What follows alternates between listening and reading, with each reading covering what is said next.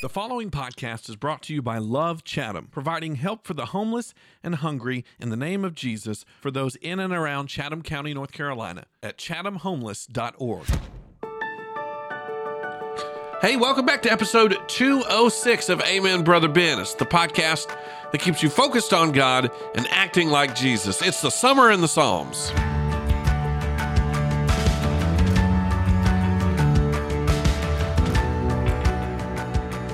We hope that you continue to share this not only the the podcast but the whole series with somebody. I hope you're walking through the Psalms with us. Accountability partners are great for this. Find you a buddy that you can you don't necessarily have to read it with them, but you can text or call, talk about the next morning at work or, or school or something if you're in summer school. Uh, talking about what is going on in these Psalms. Uh, we want you to get encouragement. We want you to worship. We want you to know more about God through all of this. And so we've been walking through specific reading plans.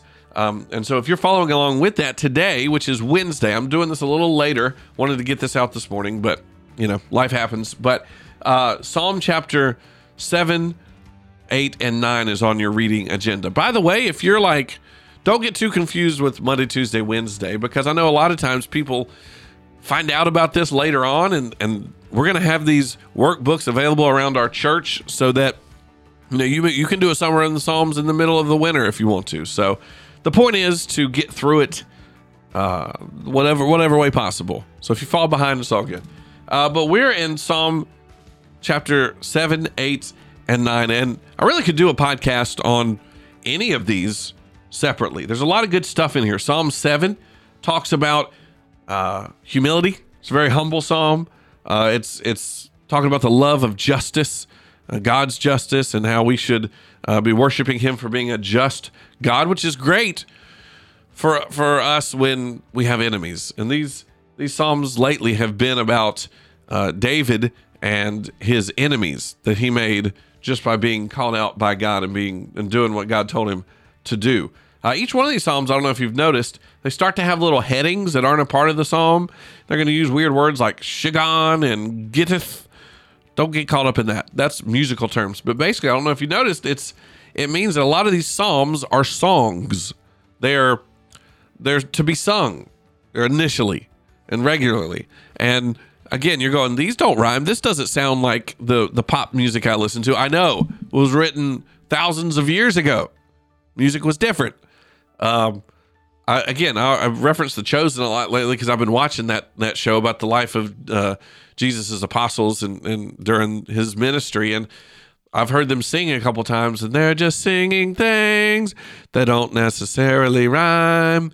Who's that girl? It's Jess, like New Girl. No, that's not what. It, but you, you see what I'm saying? Their their, their music was a little bit different.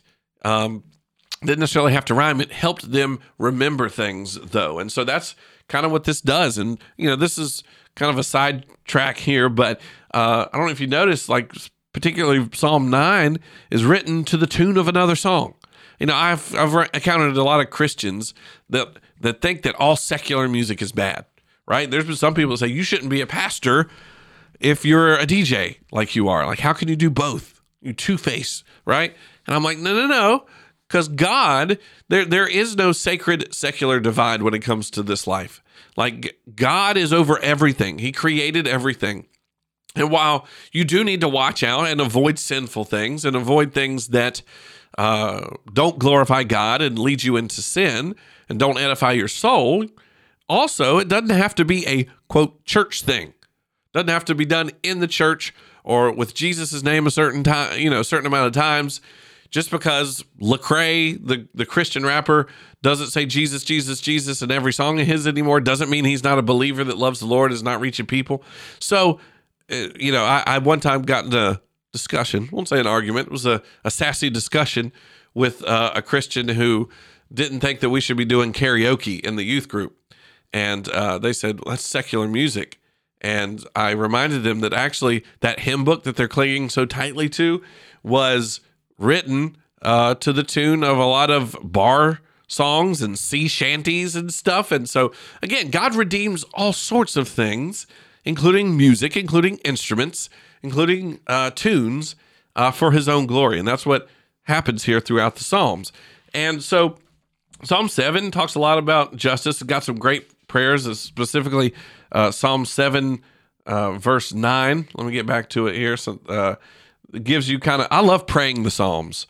Uh, Psalm 7 9 says, Bring an end to the violence of the wicked and make the righteous secure. You, the righteous God who probes minds and hearts. Vindicate me, verse 8 said, according to my righteousness. Ooh, ooh, ooh.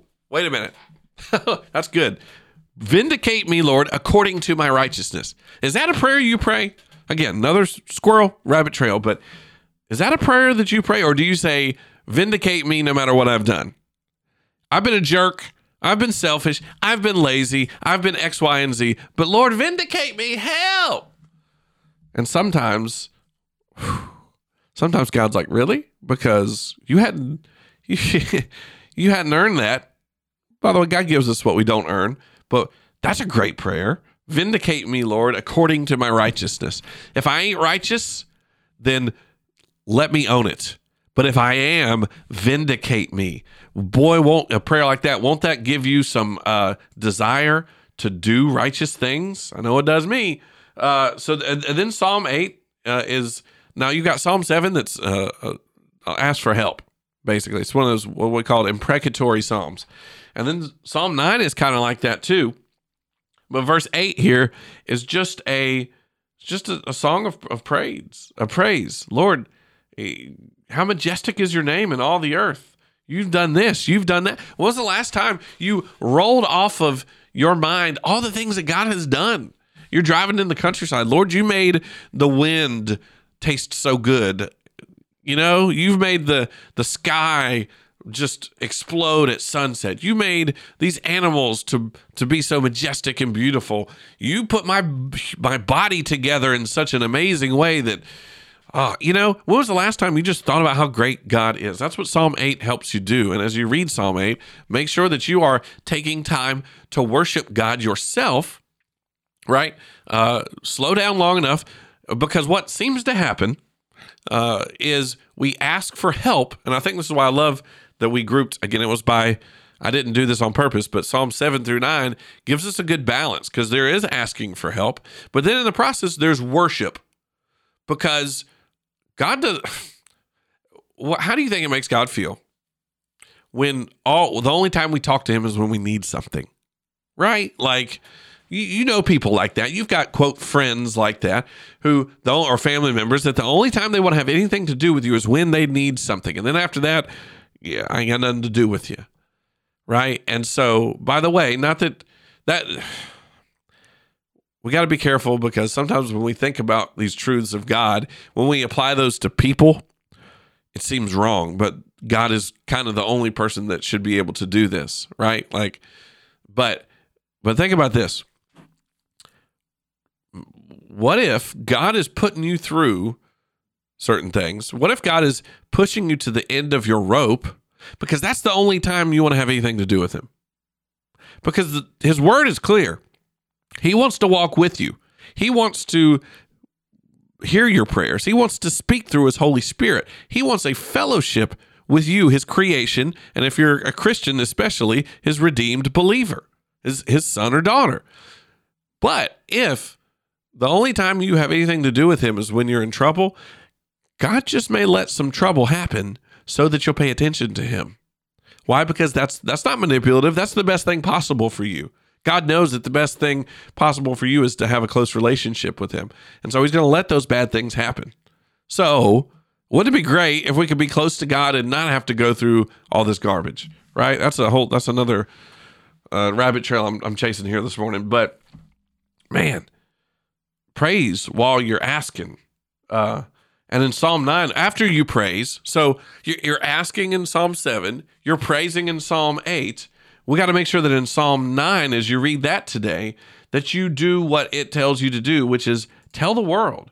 Like, again, we don't like to talk about God unless it's like, oh, I really needed his help. Oh, but, or, or a lot of people talk about God when he doesn't do what they want him to do. But Psalm 9 goes and says, tell of all his deeds, to sing praises to the Lord Proclaim among the nations what he has done. Tell tell everybody what God does. And so that's how Psalm 9 kind of goes. It says, Hey, now that I've asked you for stuff and now that I've worshiped you, it, verse 1 says, I'll give thanks to you, Lord, with all my heart. I will tell of all your wonderful deeds. I will be glad and rejoice in you. I will sing praises of your name, O Most High. So make sure that you are balancing out your requests of God with your praise. And then not don't just praise God to him, praise God to the rest of the world. Because you're praising God and you telling of all the good things that he has done, it, it, it may draw someone else near. And it will definitely bring God glory. And that's that's what he deserves. And that's our function here is to bring him glory. So you do all those things today, you're to be doing really good. That's Psalm 7 through 9. We'll talk more about this tomorrow.